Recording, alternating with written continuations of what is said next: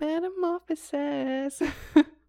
Come on, I insist. I'll Yeah. be something new. I don't know how I remember that.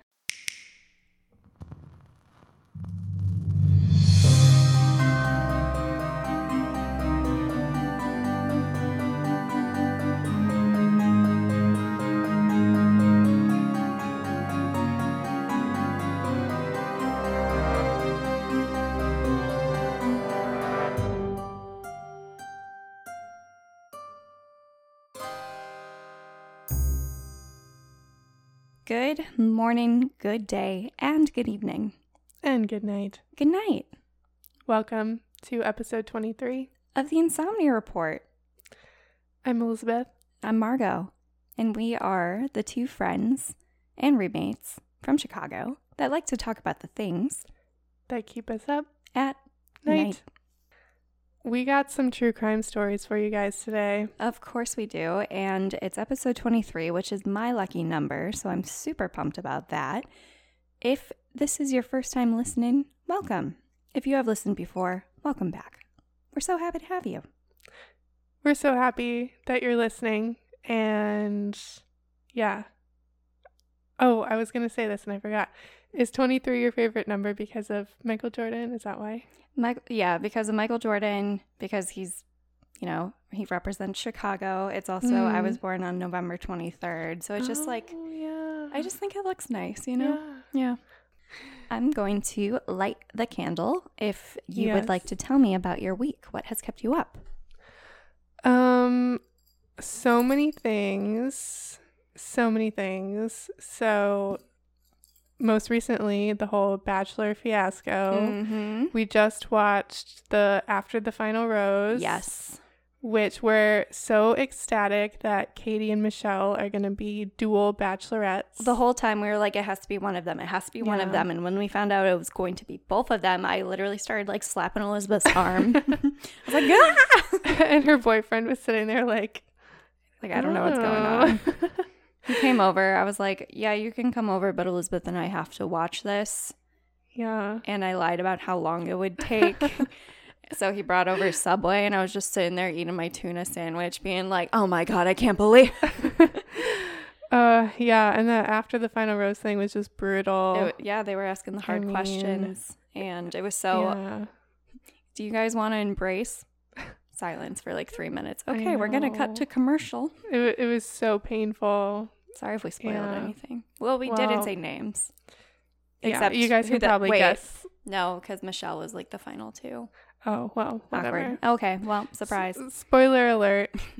We're excited. That's all. Yeah, we're excited about the future of that. Mhm. Um, I don't know. Otherwise, I went on a Wikipedia rabbit hole the other day about foods that are native to the Americas. oh, okay. I learned that potatoes are native to the Americas. I did not know that until you told me. yeah, chili peppers, Mm. blueberries.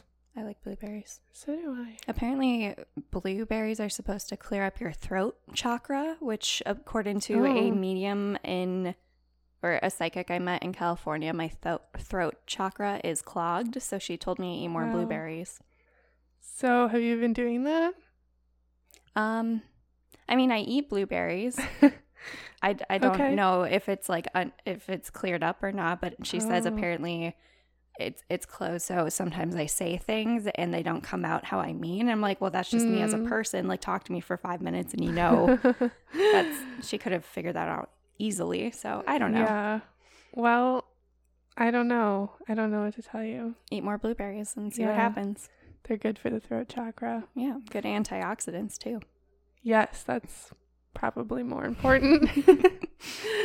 um, yeah, what's kept you up at night? I've just been very uh, confused as to what day it is. Oh, Like this whole week. Like I today, it was not Friday. I thought it was Friday. Elizabeth walked in on me having a panic attack because on Fridays I'm supposed to send over a report to my client.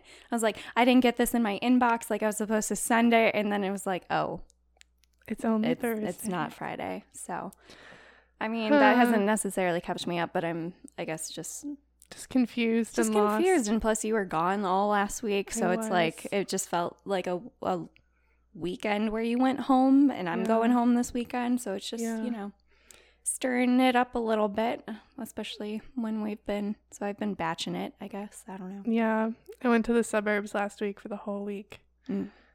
So, I missed you. I missed you too. All right. Oh yeah. Let's get lit.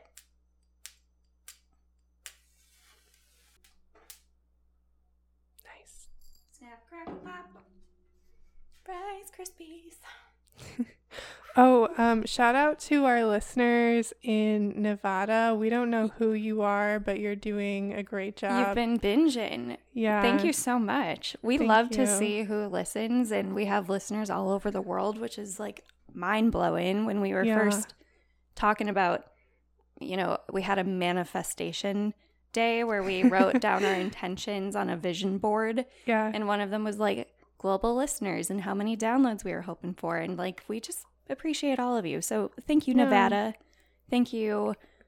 Ireland and Australia And and Germany. Germany and Russia, India, yeah. Philippines. We have a lot We of did have all over the- Philippines yeah. listener listeners from the Philippines. Yeah. Canada. Yeah.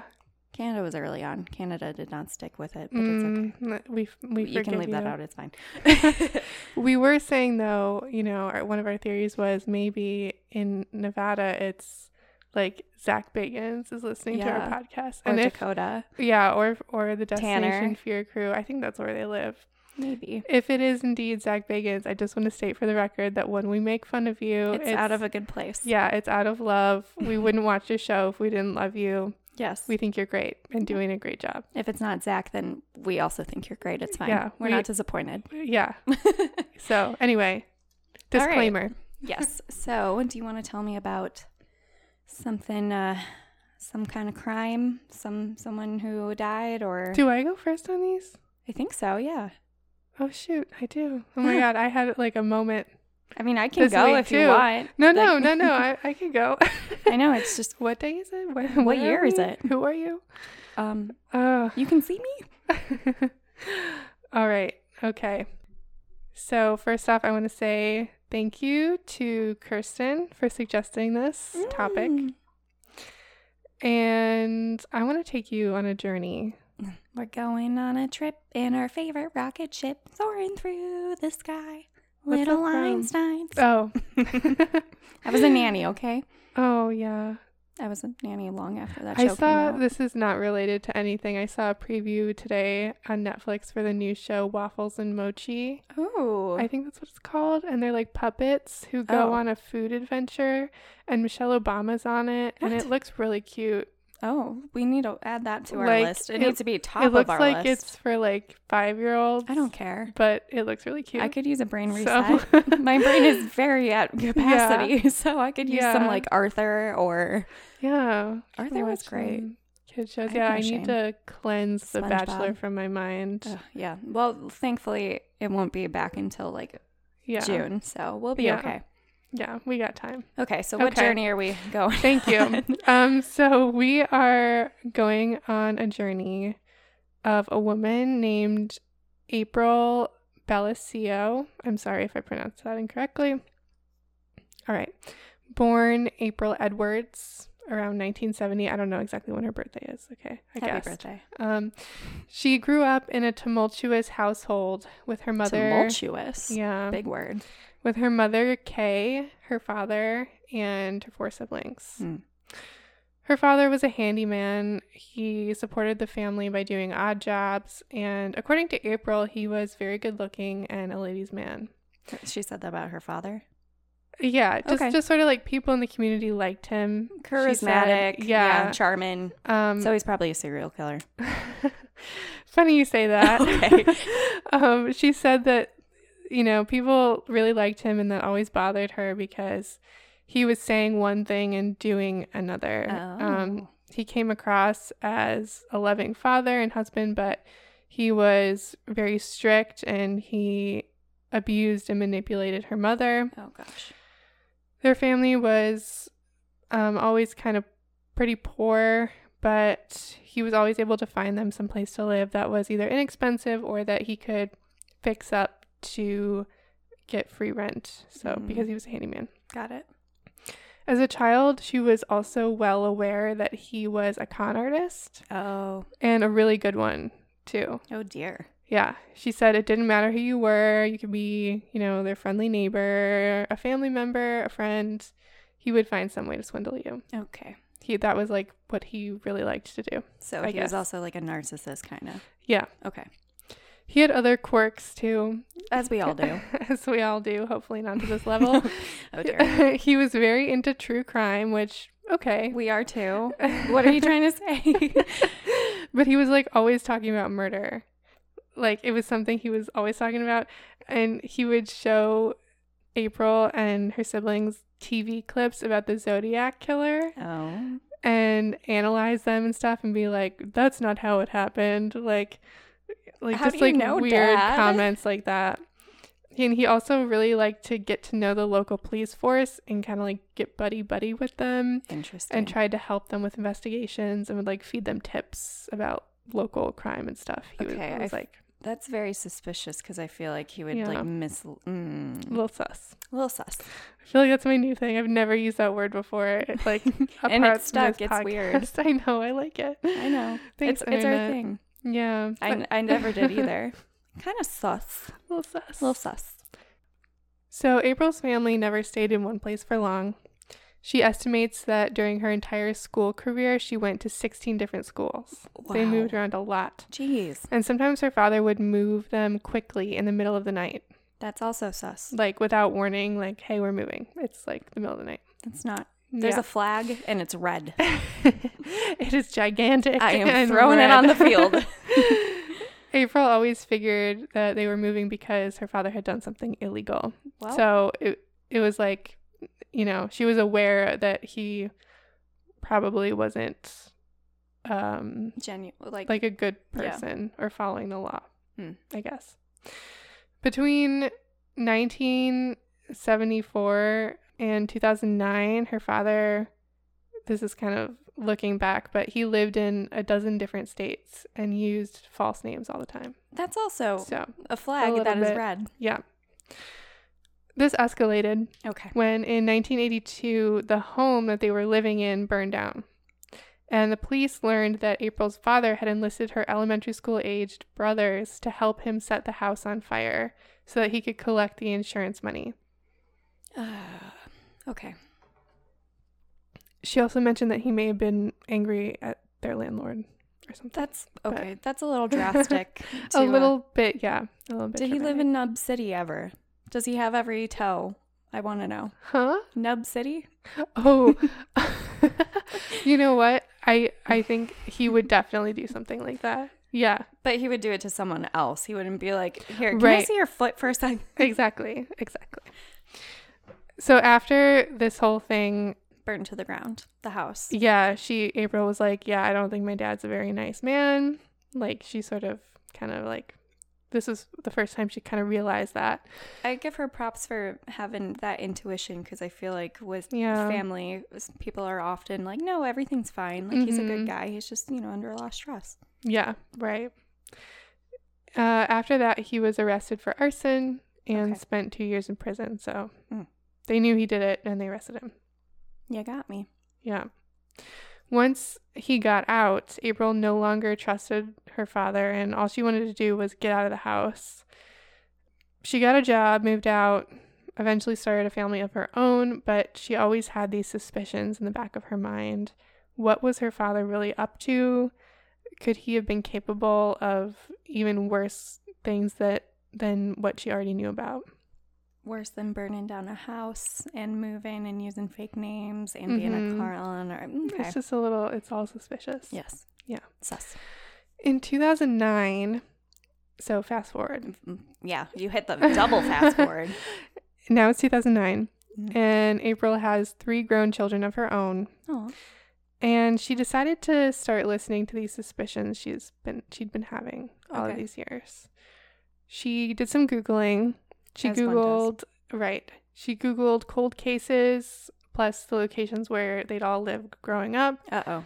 And it was when she saw a news report about a cold case from 1980 in Concord, Wisconsin, known as the Sweetheart Murders. that she thought she might have stumbled upon something here.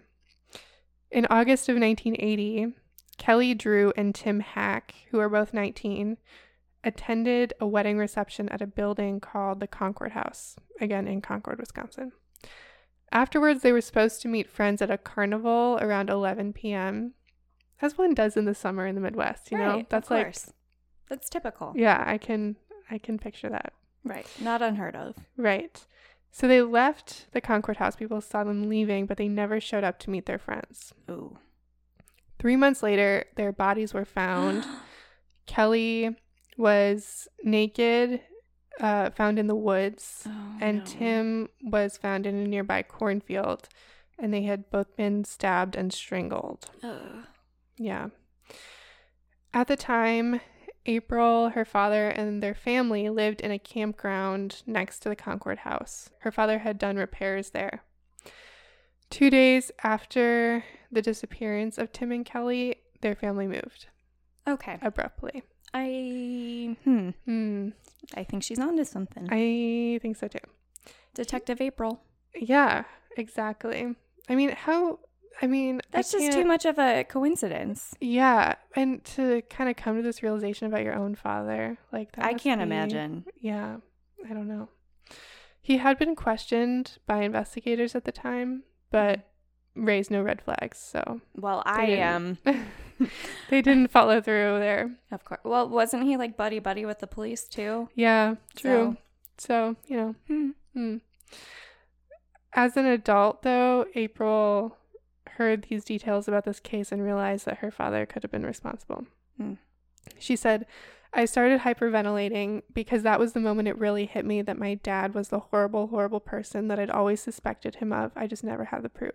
Ooh. The case had recently been reopened, and April called the lead investigator, whose name is Chad Garcia, to tip him off. Hmm. Turns out her dad's DNA matched DNA found at the crime scene. So her dad, Edward Wayne Edwards, was taken into custody in July 2009. oh my gosh. Now we're going to rewind a little bit. That sounded like a Uh, turkey. Turkeys are so. Uh, they smell really bad if you've ever been to a turkey farm. I can't say that I have.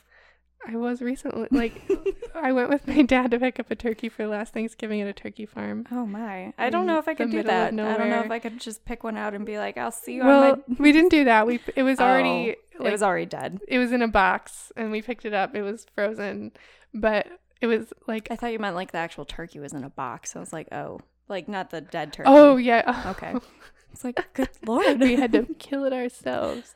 No, it was, but we were like driving around the turkey farm because my dad wanted to see it because he likes to. He's just I don't know. He's Kurt. Yeah. He he likes to like poke his nose into places, and it's like dark out, and he's like, "Let's go look in the turkey shed." I'm like, "We should probably not do that," but we. you did. but he did. Wait, and- no, we did not. We did not. I'm not naming the turkey farm. Um, but he like pulled the door open and all the turkeys were like in there looking at us and I could the smell just like Hate hit you. me and it was so bad. Hmm. Anyway, I digress. Um, also fun fact about turkeys is they respond to like noise. So if you're by some turkeys and you like clap, they'll all gobble Clap, at the clap. same Bloop, bloop. time. Yeah. Uh, anyway, Okay. that has nothing to do with this story. Um, it has everything to do. the turkey murders. It went cold turkey. the cold turkey murder. oh gosh. I'm having too much fun with it. take take my mic away. Who let me do Uh, this? Who I could this do. was a good maybe? I'll do a whole episode on turkeys at some point. okay. I have another whole episode planned about a different animal, but Okay. anyway, I'm unrelated. for your salt one. Oh yeah, I have to. Yeah, Anyway. finish that book. Okay. so let's rewind a little bit. Edward Wayne Edwards was born Charles Edward Myers on June 14th, 1933, in. Akron, Ohio. I don't know why he became Edward Wayne Edwards. I don't know like where that changed. Hmm. But anyway, okay. Unfortunately, his mother committed suicide when he was very Oh. young. And he didn't have a father, so he was sent to a Catholic orphanage No. where he was bullied and abused by both the other boys and the nuns, D- What? Dude, which is very unfortunate but not surprising to me. man, Yeah, the nuns, man, they're like they're everywhere. I'm gonna do an, an episode on that at some Mhm. point too. Not those specific nuns, but different ones. Anyway, I think I know which ones. Yeah. Yeah, those. those. Mhm. Eventually, though, he was kicked out of the orphanage Oh. because they couldn't handle his behavior. His behavior, he was being bullied and I know, but he was he would go into these rages beat. and Oh. um also I don't know. One article said he was a sadomasochist, but I don't know any details about that or like what what, What he was doing. entailed. Yeah, but anyway, Jeez. When a nun asked him what he wanted to be when he grew up, apparently he told her sister, "I'm going to be a crook and I'm going to be a good one." I thought you were gonna say Satan or something. I will like, "You gotta Lucifer." Thus began his life of crime. I'm glad he lived his dream. I'm he not. said he was gonna do it. and- No, it's Oh, bad. I'm sorry. uh, you know, I forgot what episode it was today, and I take it back. So, uh, oh my god. Ugh. my throat chakra, guys. I don't know. It's just gotta eat more blueberries, man. yeah. At age 17, Edwards joined the Marines Oh Um, no. right out of juvie. Like they let him out of, he was in juvie for some reason. I don't know why. Juvenile detention for some reason. And I don't know why, but he was. And he left to join the Marines. But then a few months later, he went AWOL, Oh dear. absent without leave. right? That's what that stands for, Yeah. right? Okay. And oh, it, uh, it just connected that. I thought Yeah. AWOL was just like going crazy, and wait, let me make sure. that makes sense. Because I know there's the band AWOL Nation. Sorrel. Yeah. Yeah. In case you're not familiar with this term, it means absent without leave. So basically, like you're deserter from the military. Got it. Yeah. After he left and went AWOL, he started to burglarize, rob, and he stole cars and stuff. He was just like So living. he was also like a kleptomaniac and just yeah. he had a lot of things going on. He was living his his life of crime. His childhood dream. Yes. And he was in jail in Akron, Ohio in 1955 when he escaped by pushing past a guard. And then he went on to rob gas stations to sustain himself, I guess. But he never covered his face or tried to conceal his identity when doing so because he said he wanted to be famous. Oh, Randy. Randy, that scared me. Because he wanted to be. Yeah. Okay. He wanted to be famous for robbing gas stations. Well, that's just stupid. Yeah. In 1961, he was put on the FBI's most wanted list for alleged unlawful interstate flight to avoid confinement after a robbery conviction. He came off the list when he was arrested in Atlanta in January 1962. And when he got out on parole five years later, he claimed to be completely reformed. Of course. They always say that. They always say. It, And it then, reminds me of like Jack Unterweger a little bit. yeah. I have been cleansed. I am. Right. I am a God loving man. Whatever. Yeah. Randy has a lot to say about that. Right. Thank you for the commentary, Ran- Randy Randall. Randy Randolph. Randy Randolph. Randall. Yes. Randy Randall Randolphson. Yeah. He like gains a new name every episode. We're just gonna continue to Randy edit. Randolph, like Edward Edwards. Yeah, there you go. There you go. He said that a guard who was kind to him basically changed his whole perspective on life. Okay. So I don't know. He traveled across the United States as a motivational speaker. They always are. They write books. They yeah, speak. I don't know. again, it's like a Jack Unterweger thing. Yeah. I don't know. It, it kind of a little bit. parallels yeah. here for me. By that time, he was married. He would marry three times, but Oh, um, yeah, he was married to I don't know to who, but to one of his wives. And he portrayed himself as a wholesome family man and went to speak to churches, police academies, radio programs, and he was even on a game show once called To Tell the Truth, where people had to guess like which contestant was the reformed criminal. Oh, int- I, I So, I hope don't that didn't last many seasons. Uh, yeah, I don't know. They had weird game shows back in the day. They really did. They really did. But then again, we watch a show where one man dates 30 women. yeah, so they haven't really gotten much better. no, they have not. Just the quality No. has. Yes. But I mean, like the resolution, you know what I mean? Yeah, it's not. Yeah. okay. I'm going to be thinking about The Bachelor for a long time. Yes, me too. Okay. Edwards even wrote a book published in 1972 called Metamorphosis of a Criminal. Wasn't that the name of a Hilary Duff album? Yeah. You can find this book on Amazon for $289.90. Nope. Or apparently there's a free PDF somewhere on the internet if you're interested. Could you imagine being that guy that's like, dang it? So. However, the image Edwards was presenting to the public was a false one. of course. In Sterling, Ohio, in 1977, young couple William Lavaco, who was 21, and Judith Straub, who was 18, were found murdered near their abandoned vehicle, both shot once in the neck. Oh. Valuables had been left in their car, and investigators couldn't place a motive for the crime nor find a weapon because they're like, oh, it wasn't robbery. Like, they left all this stuff. So Why it must did- be why were they personal or- killed? yeah. Yeah. It would not come to light until 2010 that Edward Edwards was responsible, just Mm. as he was responsible for the similar murders in Wisconsin three years later. the sweetheart. hmm Oh. When he was taken in by police, there was one more murder Edwards confessed to that of his foster son. Danny La Gloeckner, aka Danny Boy Edwards. No. He had taken Danny under his wing under circumstances that are unknown to me. I don't know really who Danny was or why he was with Edward Edwards. Mm. But Edwards was essentially a father figure to Danny and at one point tried to adopt him and Danny wanted this too because he had a good relationship with him. Yeah, sure. He was like his family. The judge said no, but agreed to a name change, so that's why he became Danny Boy Edwards because Edwards called him Danny Boy, Okay. and then he took his last name. Somehow, Edwards manipulated Danny Somehow. somehow. Probably, yeah. this was his thing manipulation. Right. So he manipulated Danny into joining the military Mm. and taking out the maximum life insurance policy he could. Right?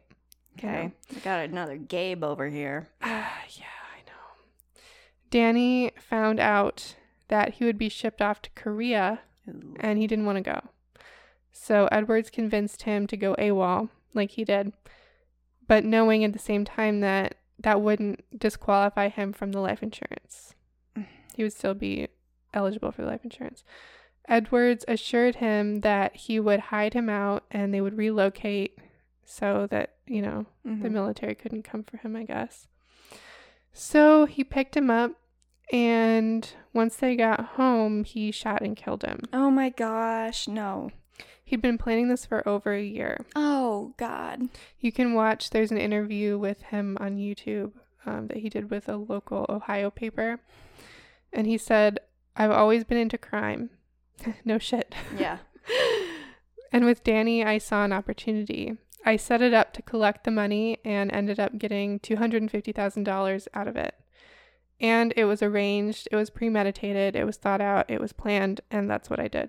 That's disgusting. That Yeah. makes me so mad. This was in 1996, by the way. I don't know if I mentioned that. In 2010, Edwards confessed to the four murders and received two life sentences, eventually getting the death penalty once he confessed to the murder of Danny.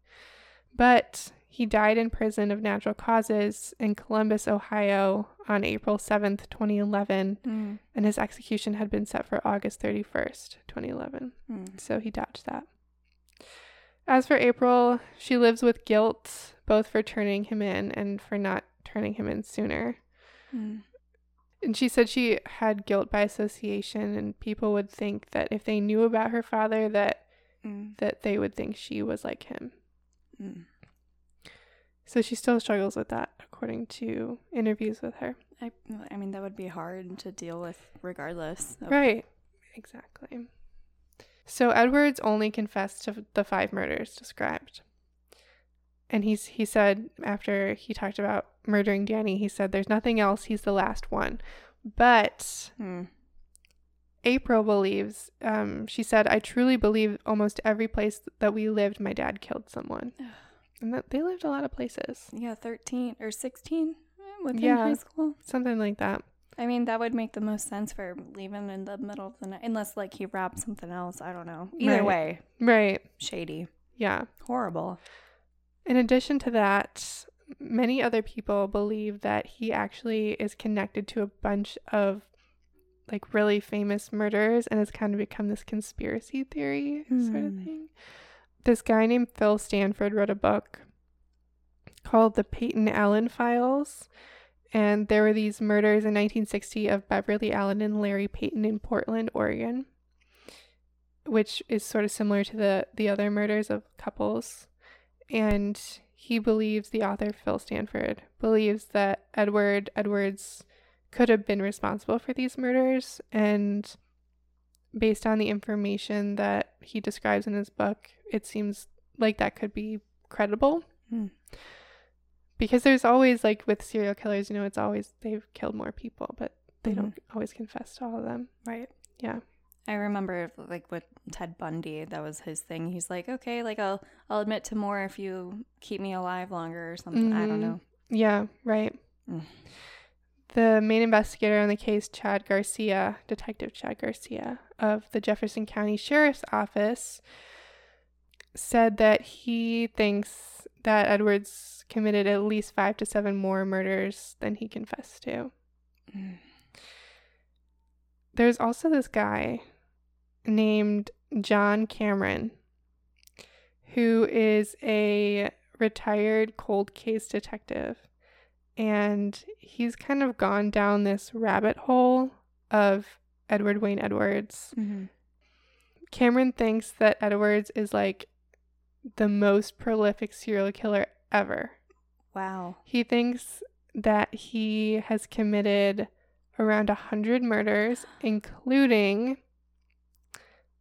JonBenét Ramsey, what? Laci Peterson, What? Teresa Halbach from Making a Murderer, Mm. uh, Adam Walsh, Chandra Levy, Jimmy Hoffa, Martha Moxley, Steve Branch, Michael Moore, and Chris Christopher Byers, um, and the Black Dahlia. Ooh, He also believes he was the Zodiac killer. interesting. Uh, Because he made that comment, like, "Oh, that's not what happened." Right. Hmm. Um. Oof.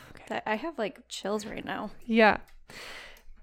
A couple of years ago, Cameron made this documentary TV series with Edward Wayne Edwards' grandson, Wayne Wolf Jr., Hmm. who didn't know that Edwards was his grandfather until like all this came out. And God, his grandmother.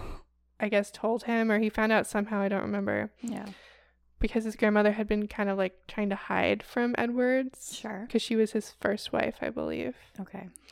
Dodge a bullet there. Oh my god. For, for real. So Wayne Wolf Jr. and John Cameron got together to make this TV series about Edwards and they were like tracking down all these leads, basically trying to prove that he was that he killed all these other people, these like famous cases and stuff. Mm-hmm. But it kind of reminds me a little bit of Robert Graysmith, that guy who wrote the book about the Zodiac, Mm. how he kind of like went down a rabbit hole and never came out yeah. kind of thing. Sure. Because I believe John Cameron also lost his job and like alienated himself kind of from his friends and family when he was pursuing this. He claims that he's cracked part of the Zodiac cipher Mm. that says that like his name is Edward Edwards. Mm. It's it's like the way that he tries to connect him to these murders is kind of weird. Like a stretch. Yeah, like so for JonBenét Ramsey, am I saying that right? Yeah. JonBenét. Yeah, apparently, JonBenét, but the day before she was murdered, she was with one of her friends and her friend's mom, and she told her friend that it was around Christmas that she was getting a special secret visit from Santa after Christmas. Like she insisted that Mm. Santa would visit her. Mm-hmm. And they had a family friend who since passed away, but who would play Santa Claus like in the neighborhood and Mm. did it also at their house. So he was kind of a suspect. And so they're like, that's really suspicious that Santa Claus would come over after Christmas. And she was so sure of it, whatever. Right. And I don't know if Edwards was like near where they were at the time. I I'm not sure, but Cameron was saying, well, she's talking about Santa Claus, and Edwards kind of looked like that at that time. You know, it's kind Mm. but he's like convinced that that means that he did it, sort of thing. Mm. So it's, it's like a huge stretch. Anyway, Wayne was also skeptical of a lot of these theories, especially because when the Black Dahlia murder occurred, Edwards was 13.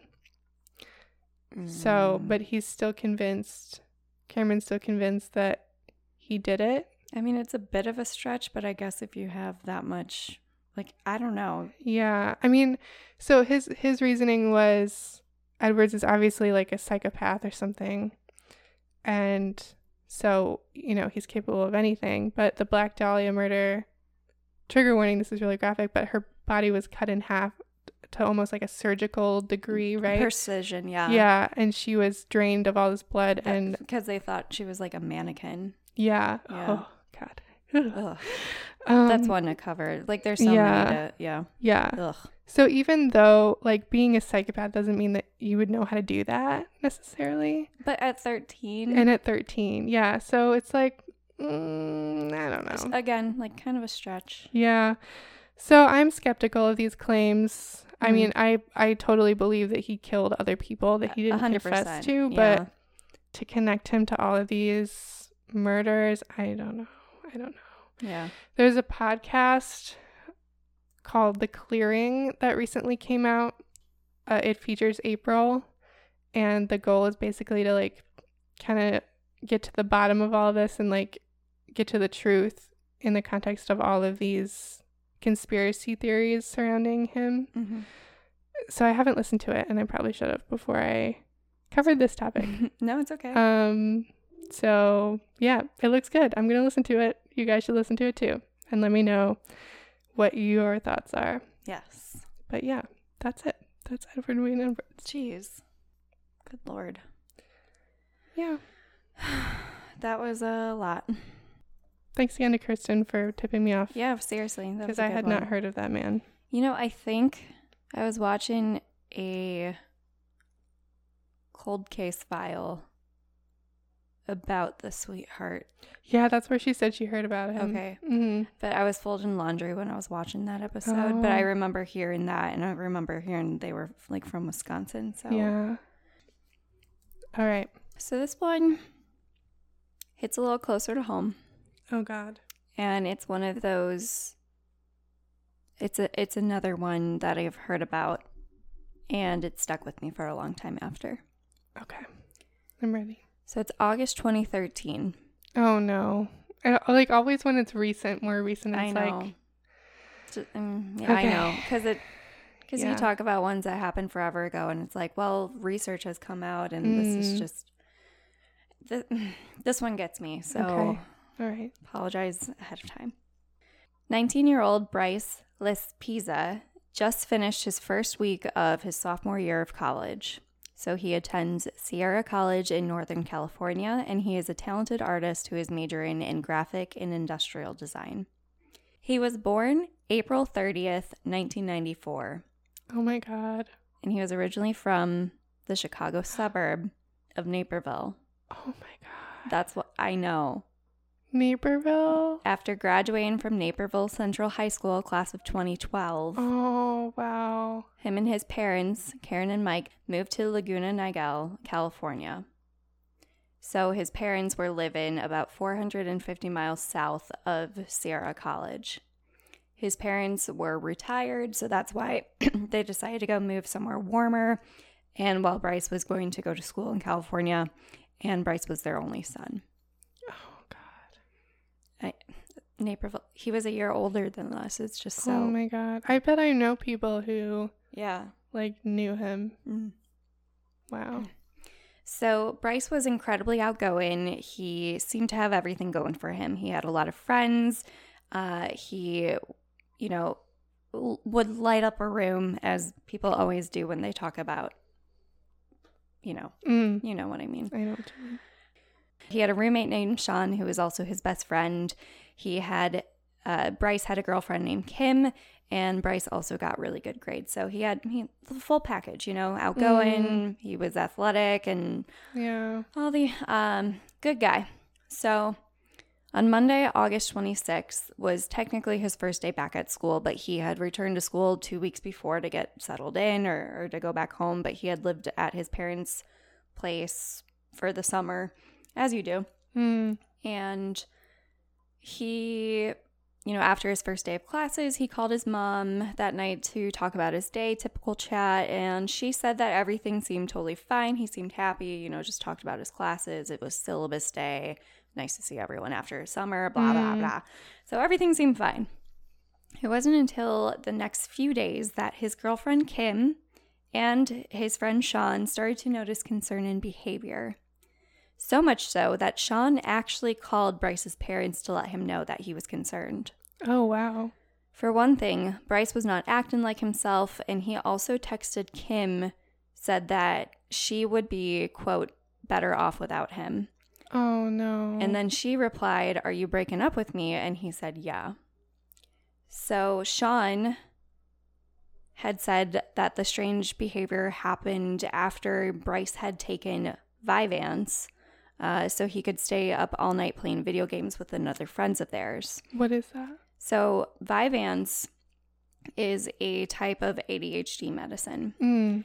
And I will say I take Adderall for my ADHD. Um, Mhm. I have never taken Vyvanse. However, any kind of ADHD medicine can be a stimulant. So, what Mhm. it does is it adds dopamine to your brain so you're able to focus. So, people with ADHD, it doesn't, it like works, but it doesn't have the same effect to obviously someone who has the normal amount. Mm. So it tends to be a very abused drugs for undergrad students. It, it's something very common that they do. hmm And it is recommended that you take it at the same time every day and you take it in the morning because if you take it later, you have trouble sleeping. It's also, like I said, a stimulator, so it can be abused or cause addiction. hmm Now, this is directly from the FDA. It may cause uh, psychotic or manic symptoms in patients Mm. that had no prior history, or it can emphasize symptoms in patients with pre existing psychosis. So, you should get an evaluation for or for other conditions such as bipolar disorder prior to any kind of stimulant use. Hmm and then directly from Healthline, if you take this kind of stimulant, some symptoms include new or worsened problems with behavior or thought, bipolar illness that's new or gets worse, hallucinations, so you could see or hear things that aren't real, delusions, believe in things that aren't true, paranoia uh, or extreme suspicion, increased blood pressure or heart rate, problems with blood flow to your fingers or toes. You know, I have that a lot because I'm always Mm, like, my fingers are cold. hands. Yeah. Um, a sudden stroke, heart attack, or death. oh my god. So I don't like where this is going. I I am not a doctor. I'm just saying, you know, I just wanted to make note of this. This Mhm. may not even be the reason, but Mm. um, something Sean also mentioned is Bryce had been drinking a little bit more, Mm. and for certain medicines, you're not supposed to drink on medicine. And I will say for ADHD medicine, it's it's not necessarily that you can't drink on it, but it's obviously not recommended. I think it Mhm. depends on everyone's situation, but you know, talk to your doctor, obviously. It's not a warning on the actual label. Like it Mhm. doesn't there's some like an antidepressant or a painkiller, it directly says do not drink alcohol, but it's not a disclaimer on this one. hmm However, you know, it obviously could have some sort of effect. It, it could have its own tier because, you know, Mhm. Anyway, I'm not a doctor. I just wanted to put that out there, let him know that, he, Mhm. let you all know that he was taking something. And Mhm. Especially if you're misusing it, you're, you know, taking it late at night to stay up. And then if you've been up for all hours, obviously that's going to cause other problems Right. too. So, any questions? Okay. I good. don't think so. Thank Okay. you. Yeah.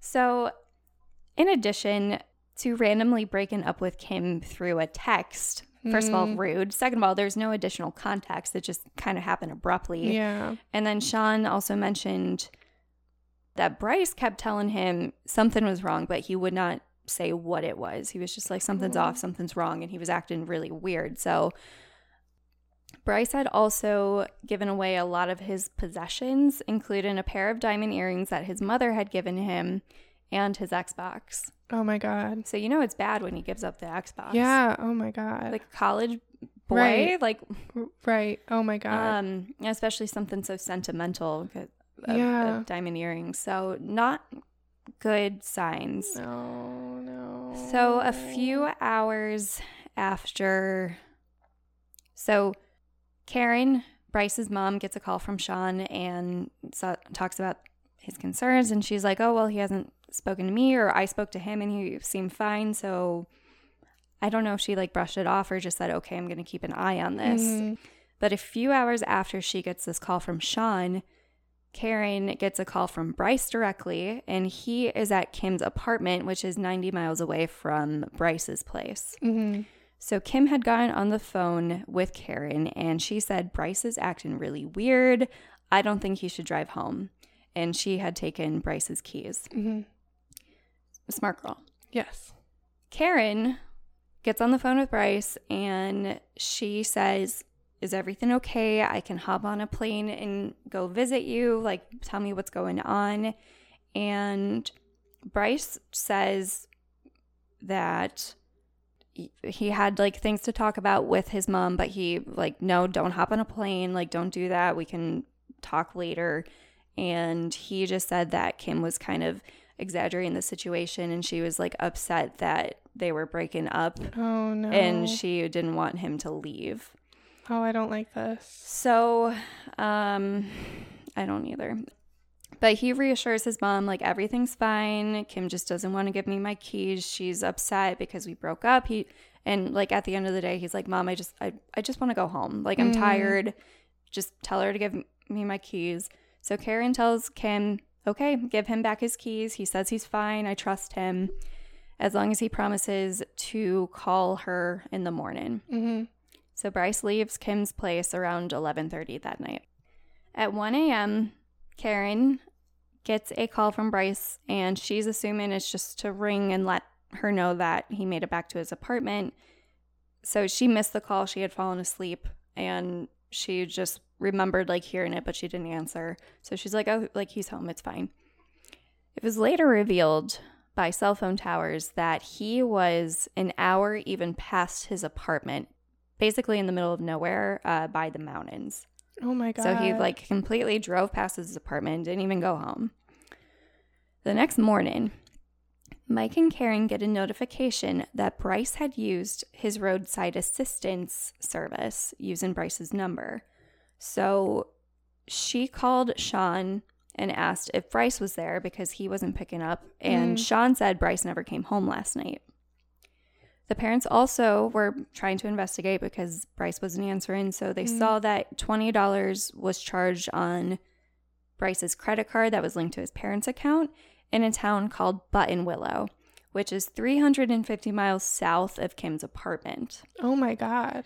Buttonwillow is in a desert town best known for being a truck stop. There's not a lot of people there. It's like a population of Oh, 1,200 no. people. Buttonwillow is so from Bryce's school to his parents' place, it's about like a seven hour drive or so. Mhm. So this is about four hours or so from his place. So they go, oh, Buttonwillow, he must be on his way to Laguna Mhm. Where they are. where they are. So Uh-huh. they're like, okay, he, he wanted to come home. Like he needed to Uh-huh. come home or whatever. So they're like, okay, great. He's, he's going to come home. So like maybe that's why he's not answering. He's driving. So Mike, the father, tracked down where the credit card was used, and it was used at Castro Tires and Gas.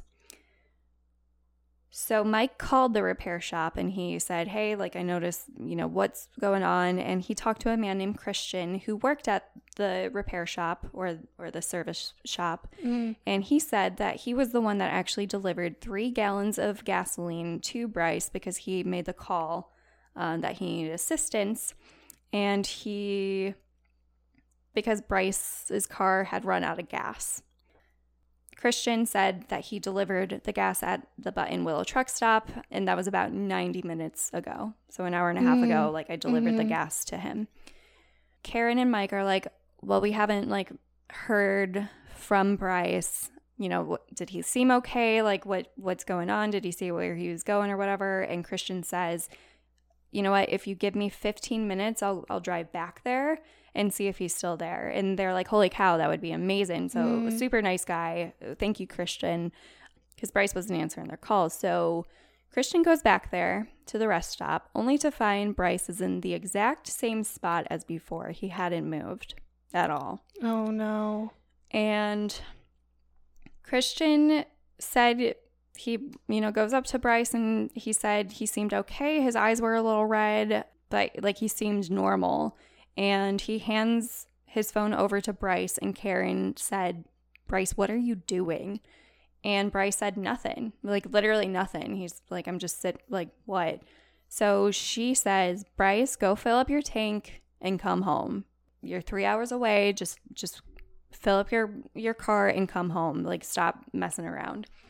So Bryce says, okay, I'm, I'm gonna do that. So everyone goes on their way, and Bryce goes to fill up his tank. So, as I had mentioned, from this location, Bryce would have returned to his parents' house around three or so. 5:30 rolls around, and there's still no Bryce, and he's still not answering his phone. So at this point, it's been six hours since anyone had heard from Bryce. Karen and Mike file a missing person report with the Orange County Police Department, and they are able to connect with the cell phone company that they were working with or that they had a plan with. And the cell phone tower was able to ping, or the company was able to ping Bryce's location, and he was still in Buttonwillow. He had only gone eight miles from the gas station. So in nine hours, he had gone eight miles. Hmm. So they sent out highway patrol to see what was going on. So they were able to find his location, and the officers found his car, and you know we're talking to him, and they said Bryce's. They knew about Bryce's behavior based on the police report, and they did a sobriety test, and they were asking him questions. Bryce passed. He was totally fine. They even searched his car. They didn't find any drugs, any alcohol. There was no substances. There was nothing concerning or out of the ordinary, like at all. Bryce was completely coherent. He was answering questions well. He he seemed alert. There was like no red flags that he was like, you know, acting sketchy or acting weird or Mhm. nervous. He was like, "No, I'm just like sitting." So, because Bryce was 19, there was nothing the officers could do. So they're like, look, kid, call your mom. And Bryce was really reluctant to do so. So the officer had to physically dial it for Bryce and like hold the phone up to his ear. Wow. And Karen asked the deputy, Is Bryce okay? And the officer said, Yeah, he's totally fine. And on the outside, he seemed totally fine. Like no drugs, no alcohol. He mm-hmm. he's coherent. And Bryce said, Okay, you know, he's he's fine to go home. So Karen, you know, trusted the officer's judgment and you know, hmm. he they were like, Okay, yeah. like go home kid or you know whatever so an hour after that christian the car shop hero returned a call from karen and asked do you want me to check on bryce and she said oh no like he left about an hour ago. He should be home in like a couple hours. So christian decided to go check anyway. So 15 minutes later christian calls karen and sure enough bryce is still there. He hasn't moved. It's been 13 hours and he's still in buttonwillow. Oh my god. so Christian offers to follow Bryce like to make sure that he makes it onto the correct highway to and like head in the Christian. I know, such a good Samaritan. We love you. We love you. oh my gosh. Not all heroes wear capes. They wear car grease. I don't know. um but like obviously he he knows that the parents are like stressed and like something's obviously weird. Like Mhm. If you're staying in your car for 13 hours and you're not in traffic, like even if you are in traffic, I hope Right. it doesn't last like is that he long. eating? Like what is he, you know? I don't know. oh my god. That's that's what's so weird. But so he offers to follow Bryce, make sure he heads in the right direction. So they drive 30 minutes and then eventually they merge onto the highway. And he even like follows the car for 10 miles and he's like, All right, Mhm. you know what? He he calls up Karen and says, He's on the road, he's heading towards you. I'm gonna turn around. Mhm. Thank you, sir, for your service. So Bryce calls and he says he's on the phone with his parents, and his parents are saying, Okay, can you show me landmarks? Like, where are you? So we can know or whatever. And he's like, It's too dark to see. I don't know where I am. Like, but the GPS says I'm going to be there at, at thir- 3.30 in the morning. Oh my god. Yep. So it's around 2:09 a.m. and Bryce calls his mom and says he's going to pull over because he's too tired to drive, so he's going to sleep in his car before driving home. Oh no. And at that point, he had been awake for over 27 hours or so. Oh my god. So she said, "You know what? That's a good idea." Okay, why don't his parents come and get him at this point? I know. Like, sorry, know. but like, No, a hundred like. Yeah. I I agree. like, there's two of them. One of you stay home in case he does come home. Like, ugh. We'll talk about that later. okay, okay. So the next morning, Karen and Mike's doorbell rings, and they expect it to be Bryce, which I think is kind of weird because it's like if it's your kid, wouldn't he have like a key? Or, anyway, so the doorbell rings, and they think it's going to be Bryce, but it's um, it's not Bryce, and it's also not good news because it's a highway patrol officer. Oh no. So around 5:30 that morning, Bryce's beige 2003 Toyota Highlander was found crashed and overturned on its side at the bottom of an embankment that dropped 25 feet from a steep hill. Oh no. Bryce was not in the car. What?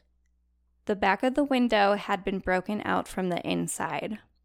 All of Bryce's personal belongings were in the car, including his phone and his laptop, and then his wallet and duffel bag were outside of the car by the broken window.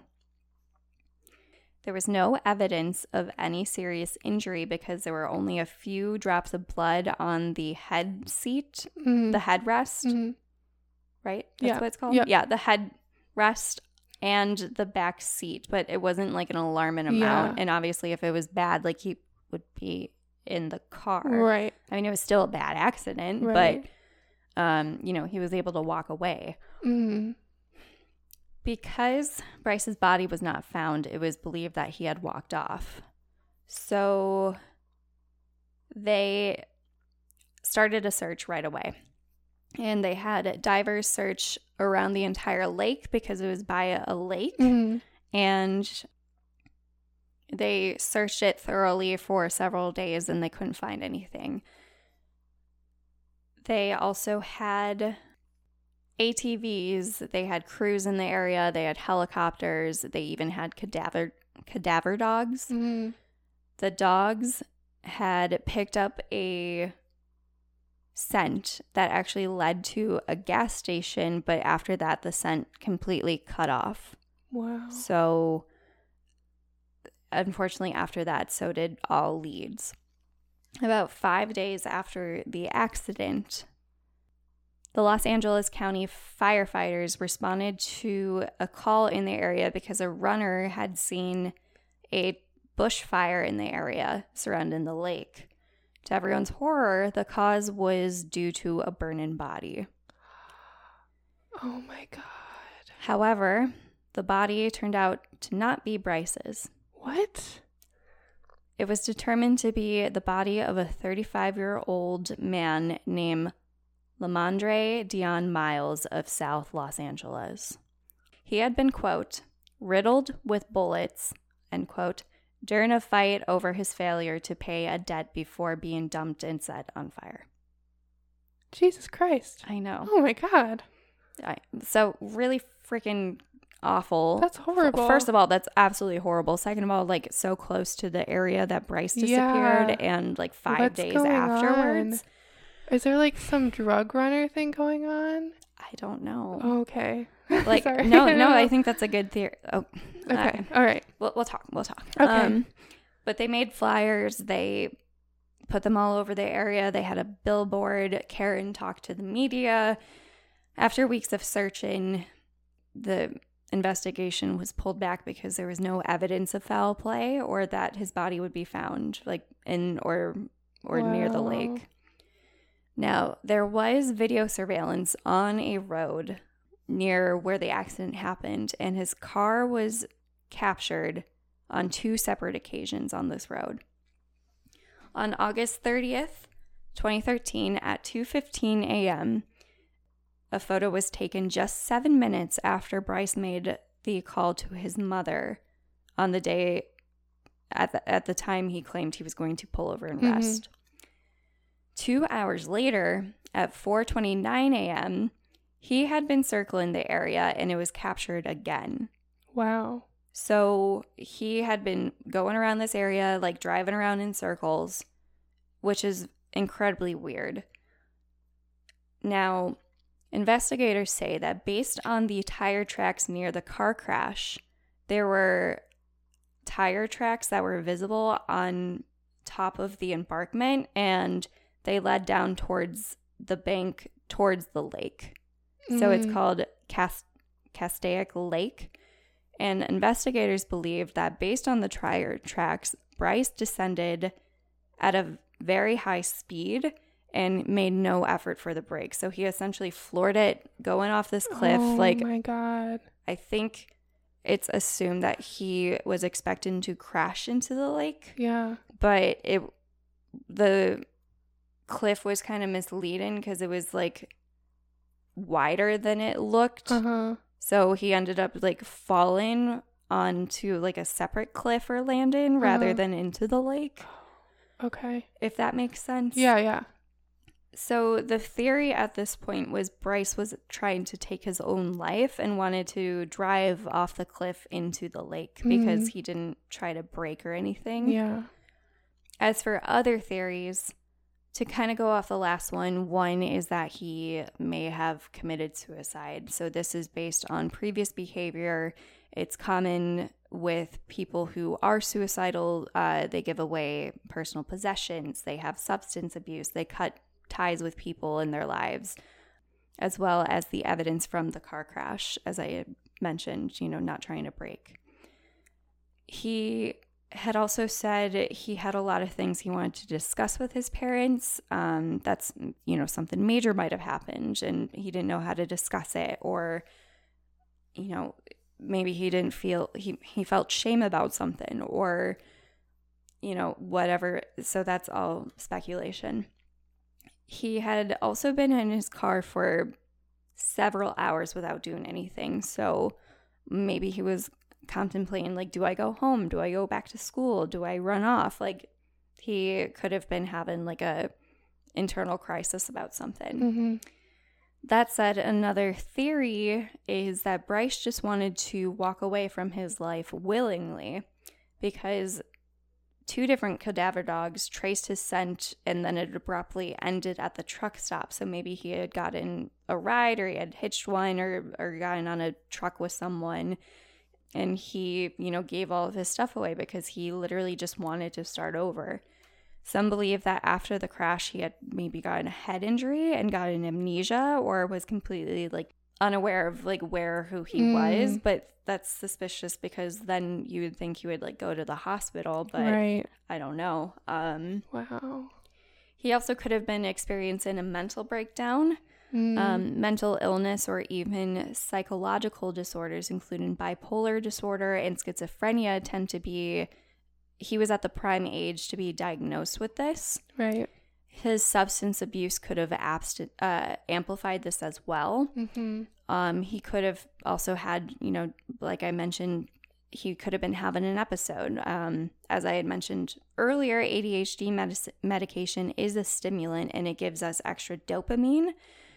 So the brain is rewarded for having this. So, you know, there's obviously the science to it, but when you don't need it, it is amplified. So therefore, like the crash is a lot stronger when you Mm. come down from it. So it's like really addictive. hmm Mhm. It's incredibly addictive, yeah. And it can impact, like I said, those who don't need it. And if you are taking these in addition to having such a high amount of lack of sleep, this can have Mm. big impacts on the mind and body.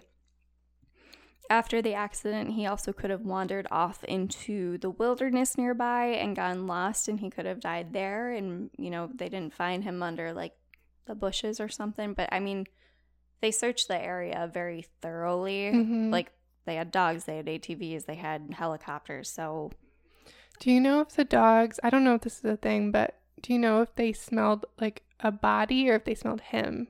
Because, like, I don't they give a signal when they smell some, like a cadaver? they smelled him. Okay. Yeah. So Okay. they picked up his scent Okay. and then it like ended at a truck stop. So that's like the Okay. assumption that he got into a car because yeah. it was like cut off. Okay. At least from what I like read and from the documentary I watched and everything, like it said that they picked up on him. So Mhm. not like specifically the body, Got it. but the body of Lamondre Oh, yeah. was like called because someone saw like a bushfire or something. Mhm. So it wasn't the dogs that found him. Hmm. Mm. So it also could be that he did have plans to willingly leave, but he may have fallen victim to foul play.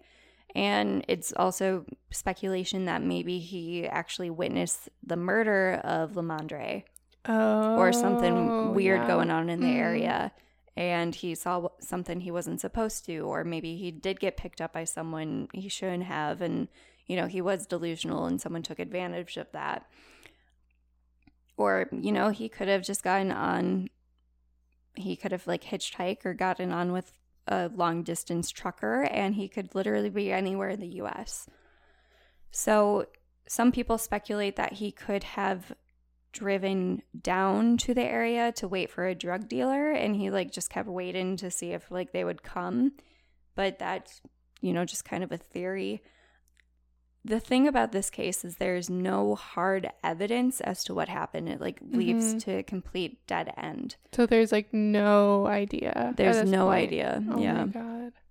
Two years after he had gone missing, they did a full extensive sonar search of the lake, and after two 12 hour days, they still found nothing. Many believe that he is actually still out there and still alive, and his family is on the fact like they do not believe that Bryce committed suicide. hmm There have been some reports, tips, or leads, but they obviously didn't turn out to be anything. It's also speculated that maybe he had left to go start a new life and because he's an adult or whatever and he says like no, I don't I don't want to talk to anyone, then they like respect that. I don't know. hmm That must be so hard for his family not knowing what happened. hmm I kind of hesitate to discuss this next part because there had been things that had surfaced about Bryce's relationship with his family. Like, Mhm. obviously, people on the internet will become critics or, Mhm. you know, bubble up situations or say, like, oh, I knew Bryce or I knew his family. So I don't want to put the parents in a bad light or blame them by any means, but I will say I watched a documentary on Investigation Discover. Mhm. Um, it was called Disappeared. And even my perspective was in the interviews with his parents in the documentary or even with the news, like they just seem very matter of fact Mhm. and very like calculated and they weren't emotional. Like Mhm. the only time the mother cried was at the end of the documentary when she said the worst thing about it's it's worse not knowing where he is rather than knowing that he's like dead. Mhm. And that was the only time she had cried, Mhm. which again like everyone grieves in different ways. It was just Right. it it kind of seemed Yeah. a little strange. It, it seemed like they were very careful or rehearsed with their words as if they Mhm. wanted to put themselves or their family or Bryce in a better light, or they were in denial that Bryce had an issue with mental health. Mm. Specifically, a couple of things that have gotten criticism is, you know, why was it when Kim, the girlfriend, said that she doesn't think that Bryce should drive? Karen was like, no, he can drive, it's fine. Or, you know, Sean had called and said concern, or there were all these things going on. Or to your point earlier, why didn't they Mhm. drive to him when he had been there for 13 hours? Like, there's Mhm. just so much weird things Yeah. and like he wasn't that far away, you know? Mhm. And it was also said that his parents had like really high expectations. They were pretty controlling. His mom might have been like a helicopter parent, Mm. had him on a short leash, which is why he was kind of starting to rebel.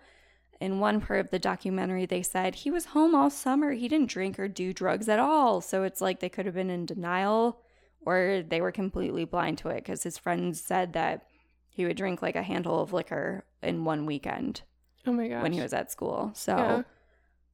I think there would be a lot of red flags going off for someone's roommate and girlfriend to call someone's family. Like you, you would have to be incredibly concerned to to reach out. Right. You know, it's exactly. it's not like, oh, you had a bad day, so I'm gonna call your mother. It's like, right. no, this is not like this person.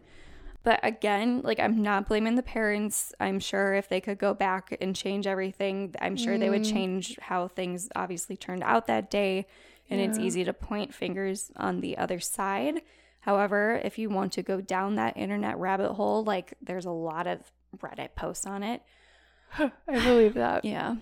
So to this day, it is unsolved and unknown. Wow. My opinions tend to bounce all over the place. Like the more I dug into it, I'm like, no, it, it I think this happened. I'm like, no way that it's it's this. And so very chilling, but regardless, I do hope that Bryce is alive and well, regardless of what it Yeah. is. And I mean, maybe he became a no man. I don't know, you know, but yeah, maybe. I hope his family does get closure someday. So, regardless of whatever theory you have, he is still missing. So, that I will provide additional information. Bryce Laspisa was last seen or heard from on August 30th, 2013, and his vehicle was found overturned in Castaic, California. Bryce is a Caucasian male that was born on April 30th, 1994, with red hair and green eyes. He's 5'11 and he weighs 170 pounds. He would be 26 and turn in 27 next month. He has pierced ears and he has a tattoo of a big Taurus bull head on his left shoulder. Bryce was last seen wearing white cargo shorts, a blue and white checkered shirt. He's a size 12 shoe and he was wearing white and red Nikes. If you have any additional information regarding the disappearance of Bryce, please contact the Los Angeles County Sheriff's Office at 323 890 5500. Additionally, there is a family tip line at 949 292 4400, or you can mail in any images you might find at find Bryce Lesbia Laspisa at gmail.com. That's F I N D B R Y C E L A S P I S A at gmail.com. There's also a Facebook group called Find Bryce Lesbia, and I will put this information in the show description as well for this episode. But there's also a $5,000 reward available for any information that would lead to Bryce's whereabouts. And to wrap it up, I also want to leave noting for anyone struggling with mental health or feels alone, know that help is out there if you need it. And if you are experiencing a crisis or need help, the National Suicide Hotline is 1 800 273 8255. Thank you for all that information. Yeah. That's really good. Yeah. Oh my gosh. I like the first theory that I kind of go to is I wonder if maybe he, like you said, he hitched a ride at the truck stop or something, and then something happened to him in a second location. Maybe, yeah. Because from that point, there's no way to know You know, he could be anywhere. Yeah. Something could happen to him anywhere and no one would know. Exactly. I, because, I mean, the dog stopped there. So, was he waiting for a ride? Like, was he planning Mhm. this? Did he crash the car intentionally to make it look like something happened? And, like, was the. Was he planning on being picked up and that's why he was waiting for so long, you know? Like, I don't know. I. It does sound to me like he was having some sort of mental 100%. episode Yeah. or something. Mhm. Oh my god. That's yeah, that's such a strange case. Mm-hmm. Yeah, it's definitely chill. It it definitely sits with me still. Like Mhm. I I first heard about it years ago, and I was just like, "Geez, Yeah. Oh my god. Well, I hope I mean, I I'm not optimistic that he's alive, but no, yeah." I hope that he is. I obviously hope so too, but um, Yeah. you know, I just hope that they have answers. You know, like Yeah. th- that's the thing about cold cases. It's just there's so many questions, and you know what had what would have happened if Kim didn't give the keys over, or if the parents Mhm. went over there, or you know, Yeah. like what was the thing that Bryce needed to tell his mom? Like you Mhm. know, there's just I don't know. There's just so much. Yeah. I don't know. Like I bet I mean I I bet his parents kind of like thought back to it and like That's the thing too. Like so that's why I don't want to like criticize the parents Yeah. because I feel they knew their son and they're like yeah. but I also have a feeling that maybe they may not have been as understanding. So I feel Bryce might Mm. have been like, they need perfection, or they're in denial that I have a problem. And if I have a problem, Mm, I mean, like I said, there's a lot of things on the internet, so I don't think it's fair for me to say this when I don't know the family or anything. Yeah. But there are things where people on the internet would be like, "Oh yeah, I went to high school with him," or I knew like the family, and they're like completely different on the surface. So you know, like mhm. with anything that comes up, there's always going to be someone that's like, "Oh well, blah blah blah." yeah. But right. like, I don't think it's fair for me to like Mhm. i'm just going to let you know it's there if you want to do further Yeah. research and form your own opinion i Mhm. encourage you to do that and let us know what you think but Mhm. at the end of the day like if bryce is alive and he doesn't want to be found like you know i feel he's not going to Mhm. if because he he would have reached out by this point you know Yeah. and if he isn't i hope people get answers i just Mhm. you know i i feel for my heart goes to the family because I, I can't imagine so and you know take care of your mental health Yeah. i will always be an advocate for that so Oh, me too. Me too. yeah Ask if you need help. Reach out. There are always people who will support you. and the world is better with you in it Yes. And yeah, to both of our parents, I know like if I ever call your parents or if you ever call my parents, oh like they'd be like something is going on. hold my so- purse yeah no we're lucky Yeah. we have good parents yeah. not saying their their parents aren't Well, we but also you know what I live mean. a lot closer to our parents than he did. Right. But even then, Yeah. you know, Yeah. if that was like totally. four hours away, my mom would be like, all right, Yeah. I'm getting a sweet tea from McDonald's. And I, no, she would not drink sweet tea. She'd drink an unsweet tea. I Oh. apologize. or a Diet Coke. Okay. Sometimes you just need some bubbles. And I'd be like, oh, can you give me a Dr. Pepper? While you're on your way to come save me, can Save you me from my mental crisis. can you grab me Dr. Pepper? that might help. I'm not saying it would fix everything, but it would help. Oh my goodness. Oh, Yeah, so sorry. uh, Cold cases are never, yeah. they're always heavy, especially because he was so close to our age. Yeah. He graduated high school a year before us. He went to our like rival Yeah. school. It's just so Yeah. eerie. It's so weird. It's it's so eerie. It's just ugh. Yeah. Well, thank you for Yeah. listening to our 23rd episode. Yeah. Heavy, heavy. Heavy stuff. As always, we appreciate you listening. Yeah, thank you so much. Thank you so much. We would like to give credit to the artists that have helped us. Our music is composed by Colin Waitlish and music production is by Justin Tomb. and our cover art is by Erica Chase. Would you like to tell them where to find us? Yes, you can follow us on social media Instagram, Facebook, and Twitter. Feel free to message us on those platforms as well if you'd like, or you can send us an email at the insomnia report at gmail.com. Send in your own listener report. Thank you for those that have been. Yes, we're so excited to do a listener report episode Coming very soon. soon. So keep them coming. And yeah, We have a website coming soon. I've been Oh, working yeah. on. Margot's been doing a really good job on the website. I need to get back on so good. um, It's okay, I'm not a professional, but anyway. but it looks great. Yes. And tune in next week for a wild card. Ooh. What's it gonna be? No Who knows? knows.